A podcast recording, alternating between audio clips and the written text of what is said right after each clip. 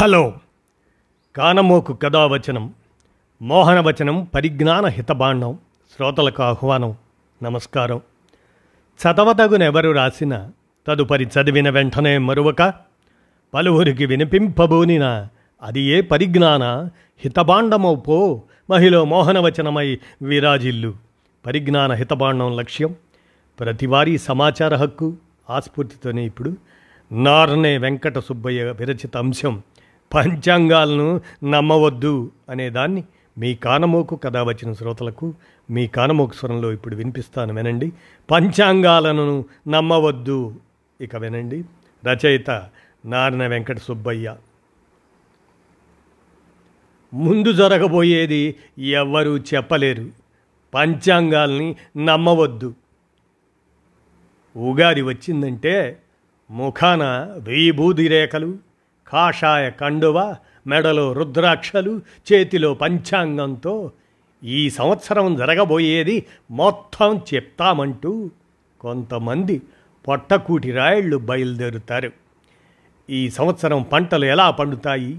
కరువు కాటకాలు తుఫానులు దేశ భవిష్యత్తు రాజకీయ నాయకుల భవిష్యత్తు అంతా వాళ్ళ చేతిలో ఉందంటూ తాము చెప్పేదే ఖచ్చితంగా జరుగుతుందంటూ వానాకాలం వర్షాలు కురుస్తాయి ఎండలాకాలం ఎండలు ఎక్కువగా ఉంటాయి అంటూ పంచాంగాలు చెప్పి భారీగా సంభావనలు పుచ్చుకుంటారు. అధికారంలో ఉన్నవారికి మీరే మరలా అధికారం చేపడతారని ప్రతిపక్షంలోని వారికి మీరే అధికారంలోకి వస్తారని కళ్ళబొల్లి మాటలతో పొట్ట పోసుకుంటారు. నిజంగా వీళ్ళు చెప్పేది జరుగుతుందా? రెండు వేల నాలుగులోను రెండు వేల తొమ్మిదిలోను శ్రీనివాస గార్గేయ అనే జ్యోతిష్కుడు చంద్రబాబు నాయుడిని నీవే అధికారంలోకి వస్తావని చెప్పాడు. రెండుసార్లు ఓడిపోయాడు. ఇప్పుడు ఆ గార్గేయ ఏ కలుగులో దాక్కున్నాడో తెలియదు. బీజేపీ వారికి కూడా వాళ్ళ ఆస్థాన జ్యోతిష్కుడు అధికారంలోకి వస్తారని చెప్పాడు. రెండు వేల పంతొమ్మిదిలో హేతువాద సంఘం జ్యోతిష్కులకు ఒక ఛాలెంజ్ విసిరింది. చంద్రబాబుకు ఎన్ని సీట్లు వస్తాయి? జగన్కి ఎన్ని సీట్లు వస్తాయి? కరెక్ట్గా చెప్పిన జ్యోతిష్కుని విజయవాడ పురవీధుల్లో ఏనుగు అంబారీపై ఊరేగిస్తామని ఛానల్స్ ద్వారా పత్రికల ద్వారా సవాల్ చేశాం. ఒక్కడు ముందుకు రాలేదు.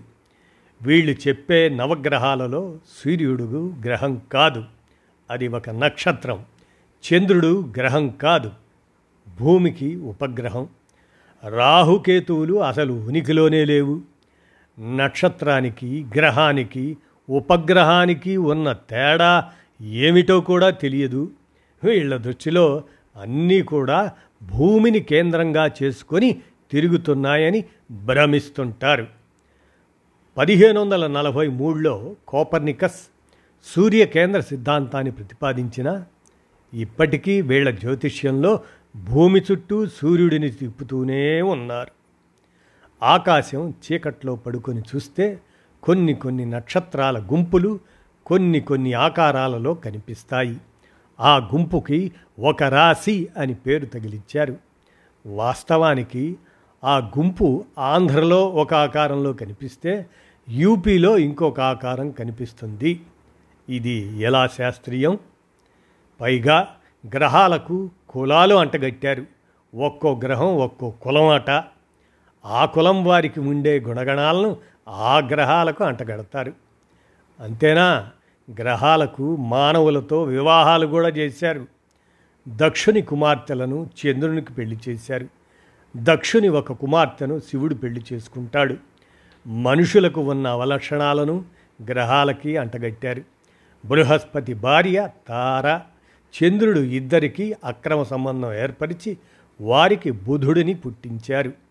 విరహంతో ఊగిపోయిన శివుని చెమట నుండి అంగారకుడు పుట్టాడట. ఈ రకంగా దేవుళ్ళకి గ్రహాలకి మనుషులకి అక్రమ సంబంధాలు అంటగట్టడం ఈ పచ్చి అబద్ధాలను పంచాంగాల పేరుతో జ్యోతిష్యం పేరుతో కొంతమంది బతుకు తెరువు ఏర్పరచుకుంటే దానికి ప్రభుత్వాలు పెద్ద ప్రచారం. గ్రహణాల పేరుతో కూడా మోసం చంద్రుడు భూమి తమ చుట్టూ తాము తిరుగుతూ సూర్యుని చుట్టూ తిరిగే క్రమంలో ఒకదాని నీడ ఒకదాని మీద పడి గ్రహణం ఏర్పడుతుంది. దీనికి రాహుకేతువులు సూర్యుణ్ణి చంద్రుణ్ణి మింగుతాయని శాంతుల పేరుతో భయపెట్టి పొట్టపోసుకుంటారు అంతేకాదు మనిషి తన అవసరాల కోసం ఏర్పరచుకున్న వారాలకు దిక్కులకు మహత్యాలు అంటగట్టి దానికి విరుగుడు పూజలు శాంతులు అంటూ కూడా దోపిడీ చేస్తారు. వీరు చెప్పే యమగండం రాహుకాలం అంతా మోసం. ఆ పేరుతో కూడా భయపెట్టి శాంతులు పూజలు అంటూ యజ్ఞాలు యాగాలు దోపిడీ. వీరు చెప్పే పంచాంగం కేవలం ఊహాజనితమే. లక్షల కోట్ల మైళ్ళ దూరంలో ఉన్న గ్రహాల ప్రభావం మనిషి మీద ఏమాత్రం చూపదు. ధరలు తగ్గటం పెరగటం గ్రహాల ప్రభావం కాదు. ప్రభుత్వాల పాలనపై ఆధారపడి ఉంటుంది. పంట ఉత్పత్తి దళారుల మోసాల మీద ఆధారపడి ఉంటుంది. వర్షం కురవటం ఎండలు కాయటం పంచాంగాలు బట్టి ఉండదు. వాతావరణ సమతుల్యంపై ఆధారపడి ఉంటుంది. కాబట్టి పంచాంగాలను నమ్మి మోసపోవద్దు అని పంచాంగాలను నమ్మవద్దు అంటూ నార్నే వెంకట సుబ్బయ్య గారు వీరు అధ్యక్షుడు ఆంధ్రప్రదేశ్ హేతువాద సంఘం వారి విరచిత అంశాన్ని మీ కానమోకు కథ వచ్చిన శ్రోతలకు మీ కానమోకు స్వరంలో వినిపించాను. విన్నారుగా? ధన్యవాదాలు.